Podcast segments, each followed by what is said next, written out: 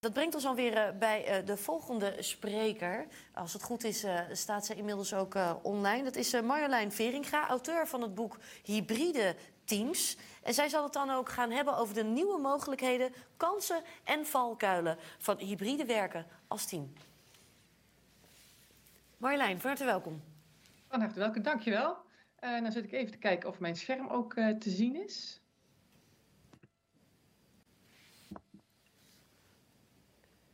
Nou, had ik hem nou wel. Zou je net zien.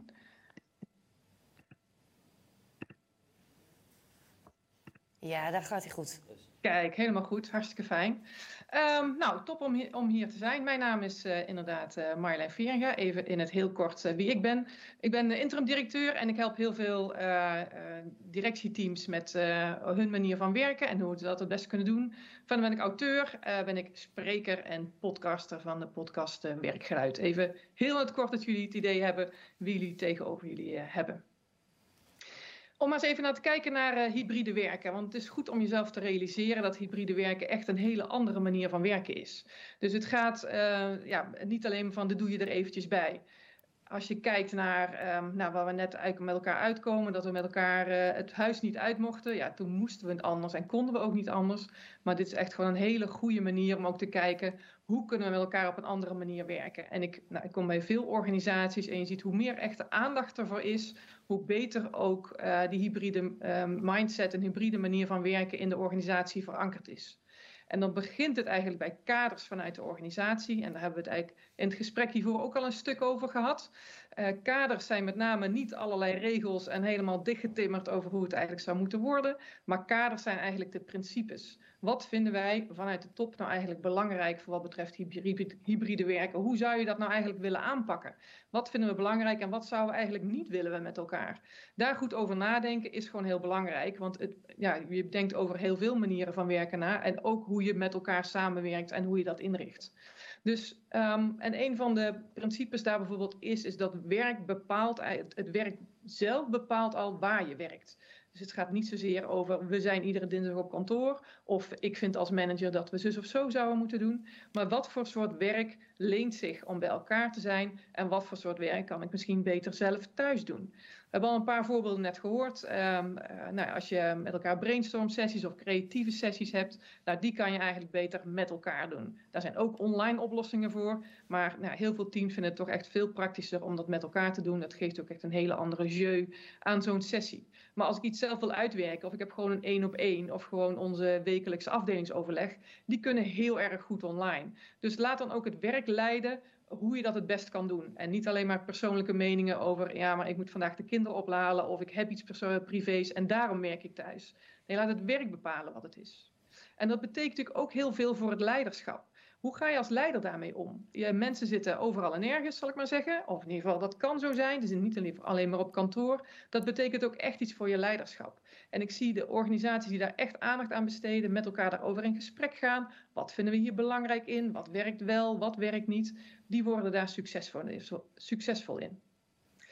Anders vergaderen, nou ik raakte hem net ook al een beetje. Hè? Um, als je je gewone vergadering blijft doen zoals je hem deed, alleen nu zit er ook een online uh, dimensie bij, dan werkt het niet zo goed. Je moet echt ook echt anders kijken naar je vergaderingen. Wat doe je waar? Als het gaat gewoon over um, hoe ver zijn we met elkaar, dat kan je heel erg goed online doen. Niet ellenlange gesprekken met elkaar, niet alle de, um, rondjes langs de velden, dat soort dingen, maar heel to the point met elkaar vertellen wat hebben we gedaan, wat heb ik nodig, heb ik een hulpvraag, uh, kan ik jou helpen, dat soort dingen zitten daarbij. Uh, en als je ook anders vergadert, dan is zie je ook dat uh, hybride vergaderen heel erg goed kan. En een ander onderwerp waar ik denk ook heel goed is om aan je organisatie aandacht aan te besteden, is asynchroon werken. En ik weet niet of iedereen het iets zegt. Een vergadering is een heel goed voorbeeld van synchroon werken. Wij zijn met elkaar hier ook synchroon. We zijn tegelijkertijd aan het, aan het werk, met elkaar in gesprek. Asynchroon werken is juist dat je dat niet tegelijkertijd doet. Dus stel, ik schrijf een beleidstuk. Uh, dat zet ik op een schijf waar we allemaal bij kunnen. De feedback kunnen jullie deze week aangeven, wanneer jullie dat willen. Op een ander moment, ik weet, vrijdag heeft iedereen dat gedaan. Kan ik hem afmaken? Kunnen we hè, dan werken op een asynchrone manier. Nou, als je niet helemaal bekend bent met dat term, um, het is leuk om daar eens een keer op te googlen. In mijn kwartiertje nu heb ik niet echt de tijd om er helemaal op in te gaan. Maar het is en een hele grote oplossing voor minder vergaderen. En een hele goede manier om ook in hybride werken meer vrijheid met elkaar te hebben, zodat er meer ruimte is in te kiezen over waar doen we ons werk. En een van de laatste om echt goed over na te denken, en ik vind dat HR daar ook een, echt een goede rol in zou kunnen hebben, is het maken van sterke teams. Je ziet als je met elkaar hybride gaat werken, dat als je team, als daar ergens een kraakje in zit, dat bij hybride werken het nog sterker naar boven komt. Ik heb als voorbeelden dat um, ja, wij kunnen niet hybride werken, want uh, nou, Wim die loopt een beetje de kantjes ervan af. Nou, en als we dat ook nog thuis zitten, heb ik er helemaal geen zicht meer op. Maar het, het, probleem was natuurlijk dat daar in het team iets niet goed zat. We moeten Wim aanspreken en niet daarom zeggen dat met ons hele team niet hybride kunnen werken. En dat zie je bij meer onderdelen. Dus als je met je team, als er iets aan de hand is, uh, dan zie je als je ook naar hybride gaat werken, dat dat meer doorspeelt. En er is natuurlijk een hele grotere uh, rol voor leidinggevenden erin. Ook voor het team zelf, laten we dat ook vooral niet vergeten. En ook HR kan daar echt nog wel eens goed in helpen. In tips te geven van hoe kan je het aanpakken als sparringspartner van het management om zulke dingen aan te pakken. En dan zie je, en dat hoor ik ook veel van organisaties uh, terug, uh, hybride werken geeft soms echt ook wel spanning in zo'n team. Het is een nieuwe manier van werken. Um, dus je moet eigenlijk, het moet zich opnieuw zetten over hoe we met elkaar aan de slag gaan. En daar heb ik ook een, echt een aantal um, voorbeelden van wat ik gezien heb, wat daarin helpt. Dus als je het herkent en zegt van ja, maar we zijn hybride aan het werken, maar we zijn volop aan het zoeken en ik vind het ook echt wel eens lastig, dan zijn er een aantal dingen die je zou kunnen aanpakken. En een van die dingen staat bijvoorbeeld hier, en dat is breng focus aan. En zeker in een tijd waarin er zoveel te doen is, we hebben het met elkaar zo verschrikkelijk druk, er is te weinig capaciteit, iedereen is mensen aan het zoeken. En als je dan vast blijft houden aan de vele dingen die we met elkaar te doen hebben, um, dan, dan loopt het gewoon over. En als je dan ook nog met elkaar hybride werkt, dus misschien elkaar wat minder ziet, is focus aanbrengen het allerbelangrijkste. Eh, aan de ene kant kan je soms zeggen, nou ja, maar in een team dat is toch hartstikke duidelijk. Iedereen heeft toch een focus. Maar ik kom in heel veel organisaties tegen dat vanuit um, de directie of zo dan wel een focus is, maar niet helemaal goed is doorvertaald in de organisatie. Mensen het niet goed weten of denken, ja, er is wel een focus, maar ik vind dit belangrijk, dus ik ga toch hiermee uh, mee op stap. Dat daar dingen in zijn dat echt nog veel in te winnen is. En dan gaat het natuurlijk vanuit de strategie, want dat is de basis voor je focus. En dat is waar uh, nou, de dingen die, uh, die daarin het belangrijk zijn. Ik las pas nog een onderzoek dat in organisaties zo'n 60% van alles wat er gebeurt niet direct bijdraagt aan de strategie. En dat is toch iets wat je terwijl dus best nog eens even over na kan denken. Hoe is dat eigenlijk bij ons in de organisatie? Zijn alle projecten die we hebben, zit, daarin, zit dat vast aan het strategisch thema? Of hangt het er alleen maar bij? Is het van, ja, we vinden klanten belangrijk, oh, en dit draagt ook wel een beetje bij aan de klant? Of is het echt to the point dat we met elkaar echt verder komen? Is een hele goede uh, toets om met elkaar te doen en scherp in elkaar te zijn van, ja, maar het zijn dit dan de dingen die we te doen hebben. En vanuit daar kan je dan weer goede prioriteiten stellen. En soms is het lastig om te zeggen, nou dan doen we dit even niet. Maar een aantal dingen achter elkaar doen, kom je sneller waar je wezen wil dan alles tegelijk.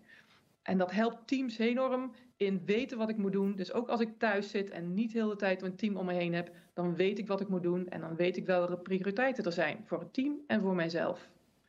Daarbij helpt het enorm om het visueel te maken. Dus grote lappen tekst ik geloof er niet zo in. Er zijn altijd heel weinig mensen die dat lezen. Als je het visueel maakt, er zijn heel veel voorbeelden van stand-up borden, dagstartborden, hoe je ze ook allemaal noemt. Of een andere manier om het visueel te maken. Dat spreekt mensen veel meer aan. Mensen onthouden het beter wat belangrijk is. Er zijn mensen die, bedrijven die hebben, weet ik veel, de drie belangrijkste dingen overal aan de muur geplakt. Of mensen als achtergrond meegegeven, zodat je thuis ook nog ziet.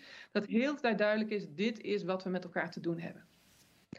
En als laatste zeg maar van focus, bespreek het met elkaar ook kortcyclisch. Bespreek het regelmatig. Hoe ver ben je? Wat is je volgende stap? Wat heb je gisteren gedaan? Waar ben je tegen aangelopen? Hoe gaan we de volgende keer daarmee om? Het is ook maar net over hoe operationeel of uh, tactisch jouw team is, wat voor uh, werkzaamheden je erin te doen hebt. Sommige mensen doen dit nou ja, drie keer per dag. Als het een heel, uh, ik heb een um, team gezien van ja, wat was het eigenlijk? Een soort back-office organisatie. Die hebben drie keer per dag al die van wat hebben we te doen, wat is er lichter in de middag, wat moeten we aanpakken. Tot um, nou ja, wat meer beleidsadviseurs die dit één keer in de week doen. Hoe ver ben je met stukken gekomen, wat hebben we te doen, waar moeten we presenteren, dat soort dingen. Maar dus bedenk je eigen kortcyclische moment. Maar door het kortcyclisch met elkaar te bespreken kan je snel uh, weer uh, de, goed de prioriteit aangeven en goed aantippen wat we met elkaar doen hebben. En die duidelijkheid helpt hybride teams enorm in stappen zetten en, en met elkaar gewoon effectief te zijn. Want dat is toch waar we met elkaar naartoe willen lopen. Een ander ding met hybride teams uh, zien we heel erg in de verhouding van wij, het team, en ik als individu. Ook een hele belangrijke rol voor HR en voor leidinggevenden. Want het wij is het team. We hebben met elkaar een doel. Nou, als we met elkaar in de vorige slide net onze prioriteit hebben eh, gesteld, dan weten we wat we met elkaar te doen hebben. Maar aan de andere kant is door het hybride werken dat persoonlijke ook veel meer bovengekomen. Het zijn veel meer mensen die zeggen van, ja, maar ik moet dan en dan de kinderen halen, dus dan werk ik thuis, want dat is voor mij veel praktischer. Of ik heb een hond genomen, die moet ik uitlaten. Wat heeft dat eigenlijk allemaal voor gevolgen voor mijn werk? Uh, maar ook mensen die zeggen, ja, maar ik, loop liever s ochtends even hard. En dan maak ik om zeven uur, uh, log ik nog wel even in en doe ik dan mijn mail nog. Dus allemaal wensen vanuit het persoonlijke, die ook natuurlijk heel belangrijk zijn. En met dit onderwerp nog veel meer naar boven zijn gekomen. Want zoals we net ook al zeiden, de vrijheid is ook veel duidelijker geworden bij mensen. Dus dat we, dat we die vrijheid willen en eigenlijk ook niet meer willen loslaten. Dus hoe passen we dat nou in? Nou, mijn stelling is altijd, jouw eigen vrijheid houdt op waar die van mij, van, van mij begint. Hè? Dus als de vrijheid van het team wordt aangetast, dan houdt mijn vrijheid een stuk op. Het allerbelangrijkste wat je met elkaar te bespreken hebt, is van hoe willen wij onze resultaten halen als team? Wat is daar belangrijk in? Daarna, wat betekent dat dan eigenlijk voor mij? Hoe kunnen we dat inzetten? En hoe kunnen we dan met elkaar uh, een werkmethode bedenken die voor iedereen handig en prettig is? En dat gaat, nou ja, Vroeger hadden we ook altijd, wanneer hebben we het afdelingsoverleg? Dat was ook altijd het een lastige. Is het dan dinsdagmiddag? Uh, ja, dat is mijn parttime middag. Hoe werkt dat dan? Dat soort discussies zijn met elkaar nodig. Ik vind het mooiste, en ik denk dat heel veel teams dat ook heel erg goed zelf kunnen. En daar zelf, uh, daar zit een soort zelfreinigingskarakter in, in hoe je met elkaar dit afspreekt. Maar we weten ook dat het soms teams niet lukt. Uh, omdat er een paar mensen zijn die misschien heel dominant erin zijn, of misschien door hun persoonlijke omstandigheden er wat starder in moeten zitten dan een ander dat heeft. En dan is er een hele grote rol natuurlijk weggelegd, en voor leidinggevenden, en ook HR, die daar kaders in kan geven en in kan helpen over hoe je dat met elkaar doet en het beste afspreekt met elkaar. Een hele belangrijke, dit zie ik in heel veel organisaties als de lastige discussie over hoe je nou afspraken maakt over hybride werken. En het belangrijkste hier is aan het onthouden, laat het niet helemaal los, maar bespreek het met elkaar. Het is niet alleen maar een individuele keuze. Je hebt als werknemer ook je tijd verkocht aan een organisatie, zeg ik altijd maar. En om het met elkaar te organiseren, houden we en rekening met wat ik persoonlijk wil, maar ook wat we met het team met elkaar te doen hebben. Een ander deel van hybride werken, en ik denk ook zeker een grote rol voor HR er is, is altijd meten, meten, meten. En wat bedoel ik daar precies mee? Om met elkaar duidelijk te hebben van wat werkt nou en wat werkt nou niet, is het heel goed om alle geluiden te objectiveren. In iedere organisatie zijn er altijd een paar mensen die zijn gewoon eenmaal vocaler dan andere mensen, noem ik het altijd maar. Die hoor je meer. En er is ook altijd een hele grote groep die niet zoveel zegt of niet zo snel opstaat om te zeggen wat degene ervan denkt. En toch wil je die ook horen, zeker als je beleid hierop aan het maken bent. En door te meten kan je het objectiveren. En goed om aandacht te geven aan de mensen die inderdaad wat meer uh, geluid hieromtrent maken, maar ook om de rest te horen over hoe die erin zitten. Dus als we met elkaar zeggen, ja, maar we willen wel dat je één dag in de week aan het aan, op kantoor aan het werk bent, of we willen dat helemaal, of wat dan ook jouw beleid daar net in is, dat je ook met elkaar kan meten, lukt dat dan? Hoeveel mensen zijn er dan ook daadwerkelijk? Um, wat, wat vinden we daar nou van? Uh, zijn we hier blij mee? Uh, hoeveel mensen gaan er nou eigenlijk echt weg? Uh, lukt het ons nou meer mensen binnen te brengen? Om daar gewoon echt data aan te hebben. Want vanuit die data gaat het onderbuikgevoel wat weg en kunnen we het gewoon veel meer hebben over de objectieve gegevens die we met elkaar hebben. En vanuit daar ook veel beter het gesprek voeren van zijn we nou eigenlijk succesvol in wat we willen doen? En in een tijd waarin mensen behouden en mensen binnenkrijgen zo belangrijk is, zorg dan dat je objectieve gegevens hebt. Want dan kan je ook goed sturen op uh, deze uh, nou, hectische periode die we met elkaar hebben. Een andere is feedback. En ik ben zelf een enorme voor, voorstander van positieve feedback, omdat we allemaal weten dat dat veel beter helpt dan negatieve feedback. Dus feedback aan mensen die op dit moment hybride aan het werk zijn. Hoe vind je nou dat ze dat doen? Wanneer vind je dat dat goed gaat? En spreek dat ook met elkaar uit. Naar het individu, maar geef ook de goede voorbeelden en het team eens aan. Goh, ik vind wel dat Alexander vandaag uh, heel goed dit of dat heeft uitgewerkt. Of oh, wat een goede manier om zo met elkaar samen te werken. Of wat fijn dat je die flexibiliteit hebt kunnen hebben. Hoe kunnen we dat de volgende keer weer op die manier doen? Door elkaar positieve feedback te geven, krijg je een heel goed lerende omgeving. En kunnen we met elkaar steeds beter ehm, eh, het verder ontwikkelen over hoe we het zouden willen hebben. En het geeft aan medewerkers ook heel duidelijk over hoe je het als organisatie vindt. Wil. Hoe, wat is eigenlijk het goede gedrag wat je wil? Door het heel tijd positief te benoemen, wordt dat ook steeds helderder door negatieve feedback te geven, wat soms ook gewoon moet hoor, uh, geef je eigenlijk steeds meer het voorbeeld over wat niet moet. En dan is het van sommige mensen wat raden over wat dan eigenlijk wel de bedoeling is. Positieve feedback geeft ook heel duidelijk aan wat je wel de bedoeling vindt en hoe je dat, uh, en hoe je dat graag zou willen zien. Wat ik bij een heel aantal organisaties zie, en dat is denk ik ook een hele goede manier uh, om te doen, is met elkaar, als je hybride gaat werken, af te spreken dat we met elkaar eerst eens gaan leren. Dus we hebben met elkaar kaders bedacht, we hebben met elkaar prioriteit gesteld, we hebben in het team afgesproken hoe we eigenlijk met elkaar willen samenwerken. We zijn aan het meten, we zijn positieve feedback aan het geven aan elkaar.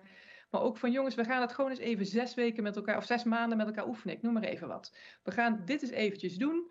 Uh, dan evalueren we met elkaar en dan passen we het weer aan. Wat is nou eigenlijk handig gebleken? Wat is helemaal niet handig gebleken? Als we deze vergadering doen, vinden we eigenlijk helemaal niet makkelijk hoe we het hebben gedaan. Dan passen we het weer aan. Je krijgt dan wel met elkaar de afspraak dus over dat je aan het leren bent. Dus er is geen goed of fout. We lopen ook niet naar elkaar eh, te kiften van nou wie heeft dat nou weer afgesproken en hoe komt die dan nou weer aan en dat werkt toch helemaal niet. Nee, maar het is echt zo'n verandering in onze oude manier van werken naar deze nieuwe manier van werken, dat je dat eigenlijk bijna niet achter de tekentafel kan bedenken. We kunnen het wel een stuk bedenken en dan gaan we het in de praktijk gaan we toepassen. En vanuit die praktijksituatie passen we weer aan. Dus we blijven aan het leren. En als je medewerkers aangeeft over nou, wat die periode is dat we met elkaar weer evalueren, dan weten mensen ook van, oh wacht, nou maar een half jaar kijken we er opnieuw naar. En dan kunnen we ook onze feedback weer aangeven. En dan kunnen we het weer aanpassen over wat beter werkt. Een hele goede manier om zo met elkaar steeds beter te worden in deze manier, nieuwe manier van werken. Wat ik vanuit mijn praktijk in ieder geval zie, dat dat uh, toch echt een aanpassing is voor heel veel organisaties. Maar ook heel veel werkgeluk en vrijheid geeft. En dat is zeker, nou, bijvoorbeeld bij jonge mensen, maar ook oudere mensen vinden, hebben er ook aan gesnoven, zeg maar, dat het zo goed kan werken. En willen dat ook graag. En ik heb al verschillende voorbeelden gehoord dat er medewerkers gewoon niet solliciteren omdat er niet hybride gewerkt wordt. En ze dat zo gewend zijn dat ze dat eigenlijk niet meer willen loslaten. Dus tot zover eigenlijk wat ik daar in vogelvlucht um, over te zeggen had. Nog veel meer te lezen in het boek Hybride Teams. En ik ben ook heel benieuwd wat het panel daarvan vindt en wat voor vragen er nog zijn. Ja, Marjolein, dankjewel voor het delen van deze presentatie. Het, mooie is, is dat het ook heel erg mooi aansluit op hetgene wat we vanochtend ook al hebben besproken. Onder andere met uh, uh, Kilian Wawou en ook uh, Richard van Covins. daar zie je ook bijvoorbeeld het, het, visuele, hoe belangrijk dat is en wat dat ook weer bij kan dragen tot mensen. maar juist ook wel dat stukje structuur, dat dat ook weer belangrijk is. Hè? Dus mensen meenemen inderdaad. wat willen jullie? Maar ook wel van bovenaf ook wel weer die structuur geven. Die combinatie die blijft altijd heel erg belangrijk. Mocht je het vanochtend niet hebben gezien, je kunt het later ook allemaal nog weer terugkijken. Maar dankjewel in ieder geval voor nu, Marjolein. Ik ben eventjes nieuwsgierig. Wie wil hier wel op reageren op het verhaal van Marjolein? Jasper. Erg, erg, veel verschillende aanknopingspunten. Uh, uh, wat, ik, wat ik wel interessant vind is, je hebt het over een soort persona's binnen een organisatie hè, en hoe die met hybride werken omgaan. En het is in een productieomgeving anders dan in een dienstverleningomgeving. Wat een interessant vraagstuk wat ik wel vaak tegenkom is organisaties waar meerdere persona's voorkomen. Mensen dus naar elkaar gaan kijken. Op kantoor mogen ze vier dagen per week thuiswerken en ik mag dat niet. Wat krijg ik daar ook nog wat voor terug? Ja, dat is wel een vraagstuk wat. Uh, interessant HR-vraagstuk, wat ik vanuit mijn discipline altijd moeilijk kan beantwoorden. Ik weet niet of andere mensen daar ervaring mee hebben. Nou, ik vind het wel iets anders. Kijk, waar, ik heel sterk aan moet denken, uh, de hele presentatie is herkenbaar, maar het is toch nog heel sterk vanuit een institutioneel hiërarchisch kader. En, en wat ik zie steeds meer, is dat jonge mensen die zo'n uh, volwassenheid hebben met onderling samenwerken, dat ze eigenlijk vooruitlopen op de klassieke hiërarchisch ingestelde organisatie. Eigenlijk zijn ze die organisatie ontgroeid. En dat is volgens mij het grote thema wat nu speelt. Dus die jonge mensen die kunnen nu al zoveel, die hebben het institutionele kader helemaal niet meer nodig. Hoezo management? Management is de pijn in de nek vaak. Wij bedrijven niet professional. Zeker niet de jonge professional. Ja, dus wat dat betreft is het eigenlijk omgedraaide hmm. wereld in Absoluut. Ja.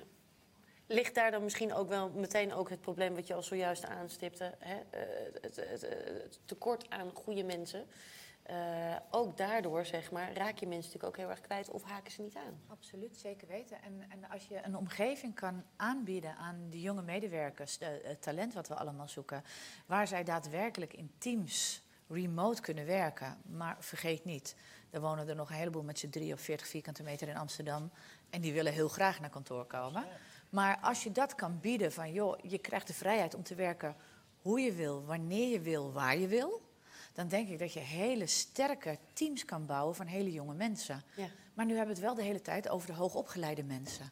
Er is natuurlijk ook nog een hele grote groep mensen die niet universitair of HBO geschoold zijn, maar MBO geschoold zijn en gewend zijn te werken met de handjes. En dan komen we dus waar jij komt en waar ik in mijn organisatie ook mee te maken heb. Die heb je nodig op de werkplek. Want heel veel functies worden ook vanuit de werkplek gedaan. En dan krijg je scheve gezichten. Want toen iedereen thuis moest blijven, de afgelopen twee jaar, kregen wij regelmatig de vraag: ja, maar ik wil ook thuis werken. Ja. Ja, hoe denk je dat te doen als je achter een receptie moet zitten? Dat gaat niet werken. En, en daar kwam, kwamen absoluut hele scheve gezichten in. En nu nog steeds.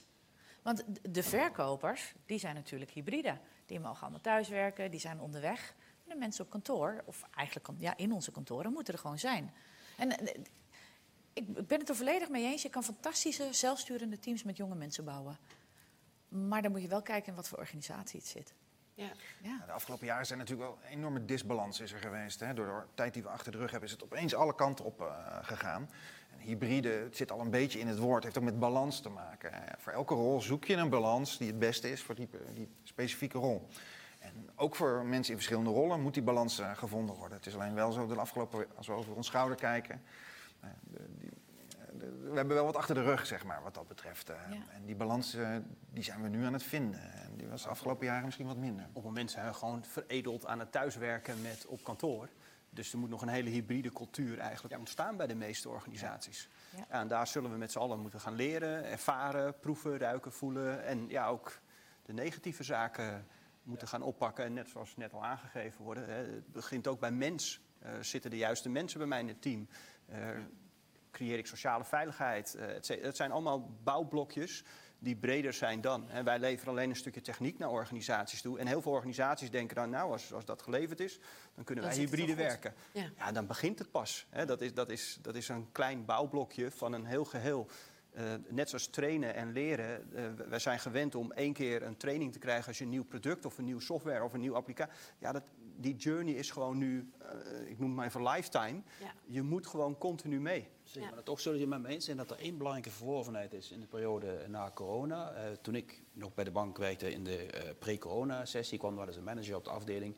En er was niemand op de afdeling op vrijdagmiddag. En die ging in de agenda's kijken wat ze aan het doen waren. dus het baseren op output van mensen is toch een van de grootste verworvenheden. Daar klagen dan niemand over. dat is toch een heel belangrijke stap al in het hybride werk. De belangrijkste. Ja. Er, zit, er, zit, ook een hele grote valkuil nu in. Want als je die, grote, of die, die groep met mensen hebt die wel thuis kunnen werken, hybride kunnen werken die gemotiveerd zijn om in zo'n zelfsturend team te zitten.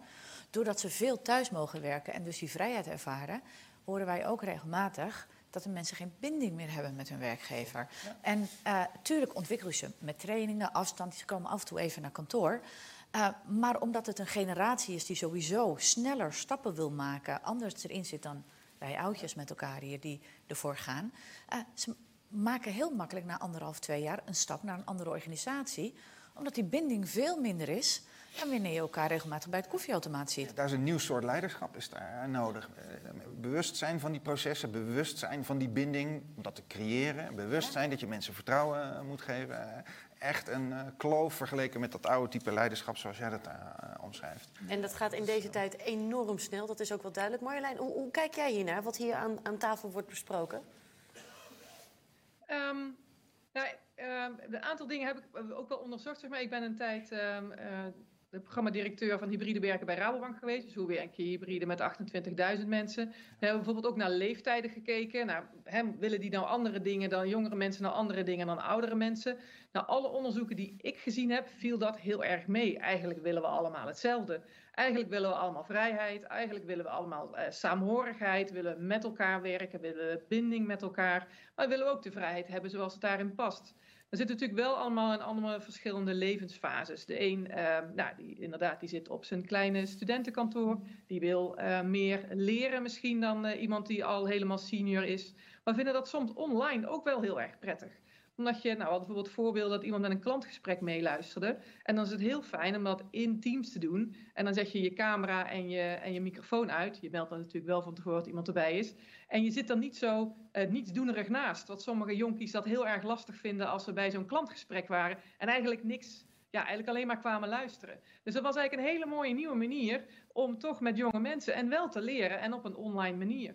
En heel veel oudere mensen vonden het ook juist weer heel erg leuk om hun kennis door te geven aan jonge mensen. Dus komen daar misschien ook wel weer graag voor op kantoor of werken zelfs thuis. Dus het is gewoon goed om met het team te bekijken welke behoeftes hebben wij allemaal en hoe kan het nou goed passen aan het totaal wat we, in een, uh, wat we als resultaat uh, te boek hebben.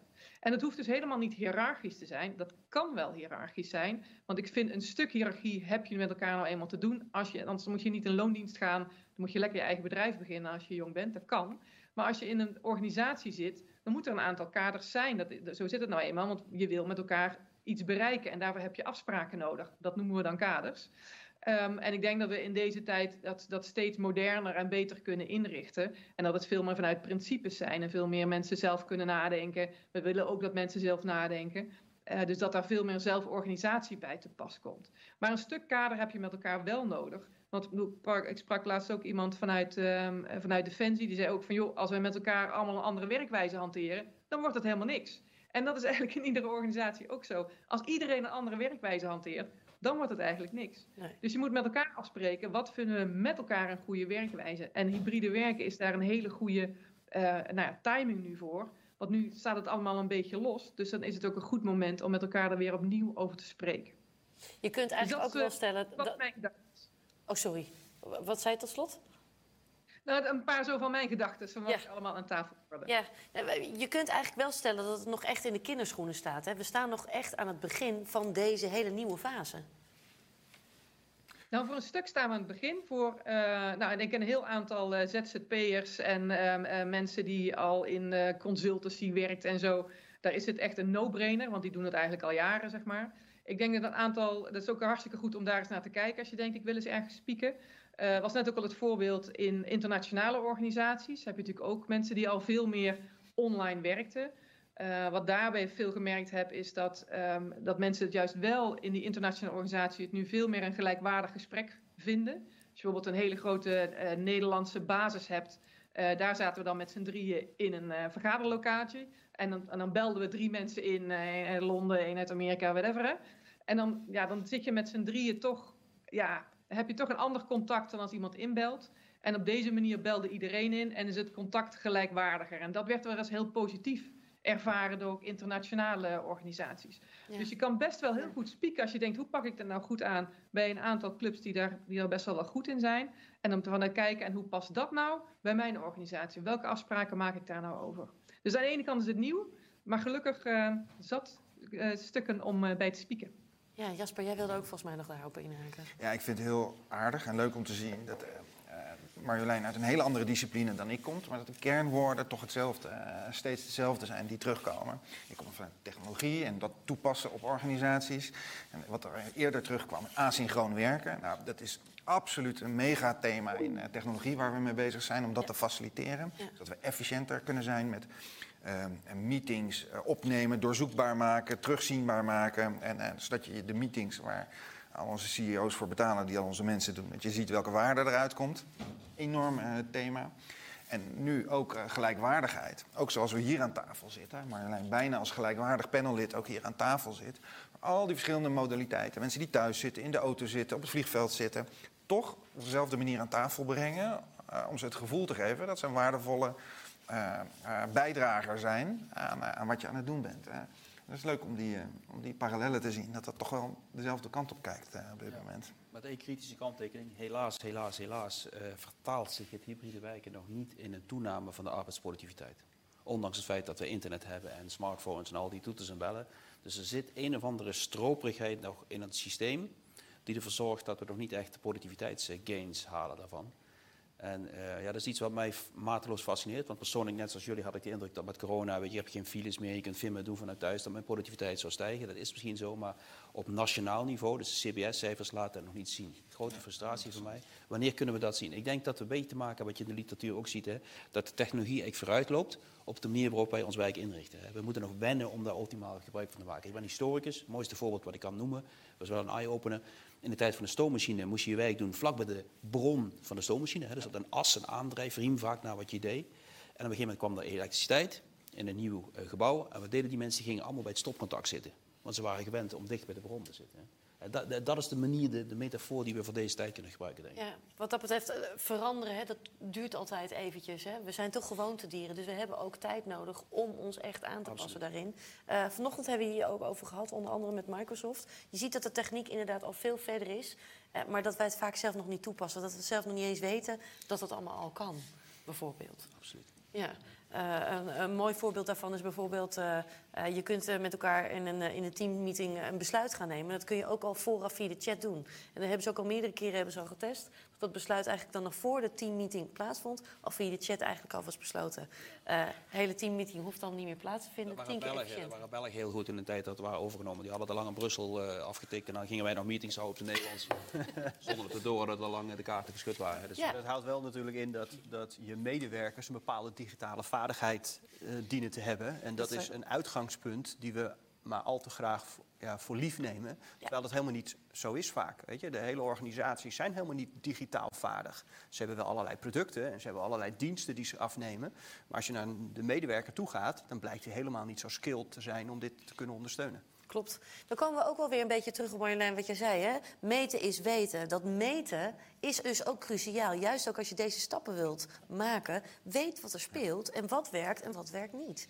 In hoeverre doen jullie daar zelf ook? Zijn jullie er al heel erg mee bezig? Met dat je continu ook meet? Van... Ja, wij, wij doen dat continu voor bedrijven uh, waar wij onze spullen leveren en onze diensten leveren.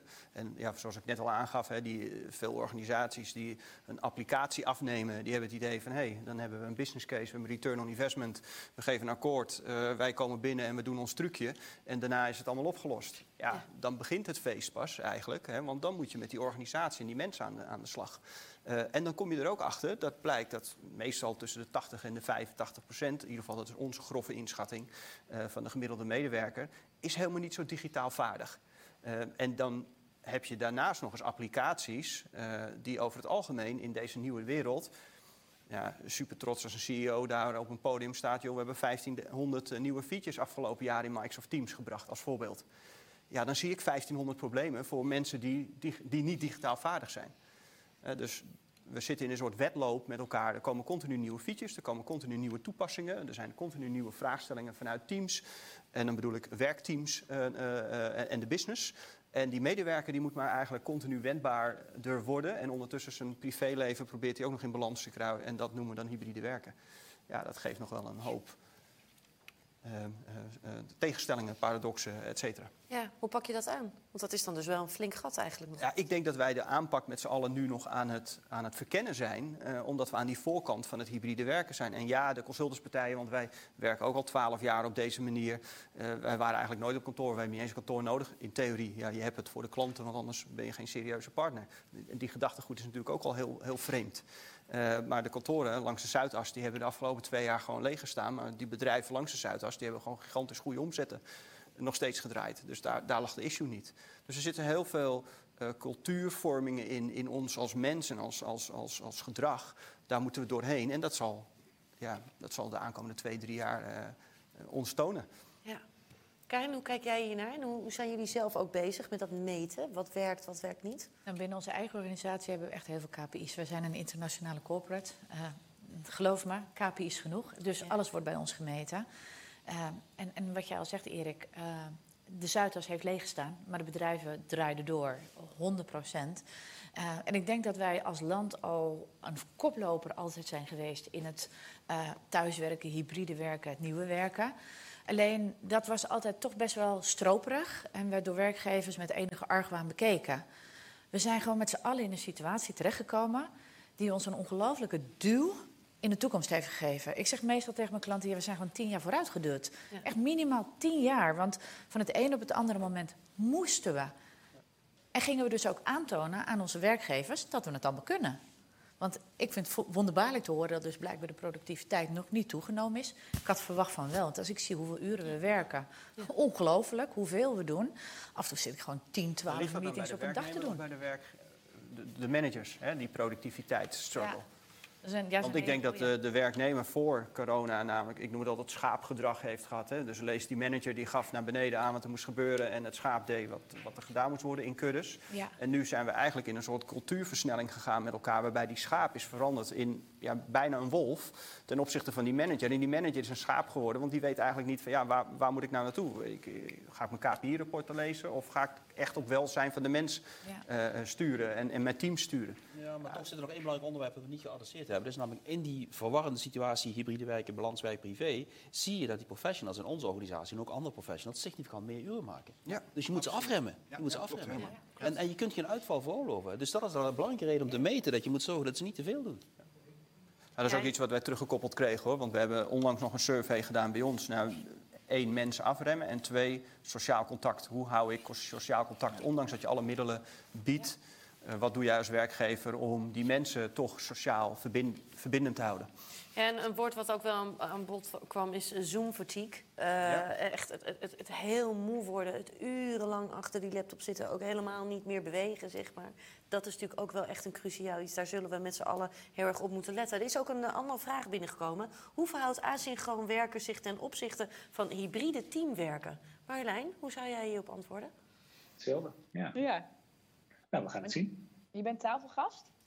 Hoe, hoe je met uh, nee, ook kan werken. Want uh, nou, wat je net heel erg goed zegt, is uh, dat we enorm moe worden van teammeeting naar teammeeting naar teammeeting. Dat, ik vind ook, als ik dat een dag heb, ik ben daarna ik ben gewoon helemaal klaar, zeg maar. Hè. Dus dat, is, dat kost heel veel energie. Dus dat is een manier wat je niet wil. Maar hoe kom je daar dan uit? En dan is asynchroon werken echt een andere manier van kijken naar hoe we kunnen samenwerken. We hoeven niet altijd op hetzelfde moment met hetzelfde bezig te zijn dan, dan heb je uh, daar meer variatie in. Dus in plaats van die meeting te beleggen, omdat we dat eenmaal gewend zijn, uh, kan je een asynchrone werkwijze invoeren.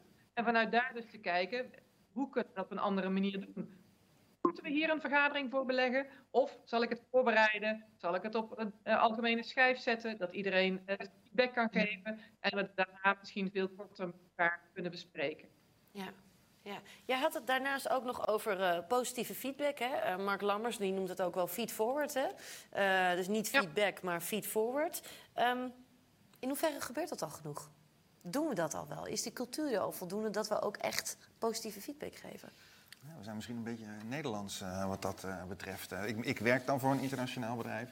Ik merk die samenwerking, vooral met Amerikaanse medewerkers en, en, en collega's dat, dat je soms in zo'n hybride meeting zit, dat, dat iedereen applaus zit te geven en dat iedereen uh, uh, berichtjes aan je het sturen is. Een goed verhaal en uh, kun je hier nog wat dieper op ingaan. Misschien dat wij als Nederlanders een beetje nuchter zijn en denken van... Doe ja, doe even rustig. Ja. Maar misschien is dat wel een aandachtspunt, ja. ja. ja. Hoe denk je dit over? Ja, gelijk. En uh, ik denk dat het onderdeel is van, van je sociale veiligheidsdeel... wat wij in Nederland nog, nog te bereiken hebben. Want we zijn heel goed in iemand uh, op zijn donder te geven, uh, op welke manier dan ook. Maar juist die positieve energie is juist zo nodig in dit soort vraagstellingen.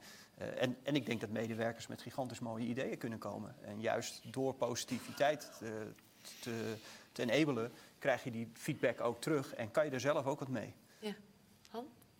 Ja, doe maar eerst denken aan een CEO waar ik heel veel respect voor had in de tijd dat ik nog belegger was voor de bank. Dat is Herb Keller, de baas van Southwest Airlines. Heel veel quotes heeft hij, maar een van de quotes die ik wel heel leuk vond, zei ik, ik, werk liever bij een bedrijf wat verbonden is door middel van love dan door middel van fear. Dat klinkt een beetje jaren 60 van een oude man, hè, maar ja, kijk, we hebben nou instrumenteel dat we als een meeting beginnen, moeten we complimentjes geven. Hè? Dus om het een beetje in te laten. Maar het zit niet in ons uh, DNA. En uh, dat wordt het op een gegeven moment ook onoprecht zijn. Kan een beetje kampachtig overkomen. Ja, ja. ja, maar ik denk, we moeten er wel iets mee doen. Uh. Toch hebben wij daarom, omdat het niet in ons zit, een, een topic gemaakt binnen de organisatie.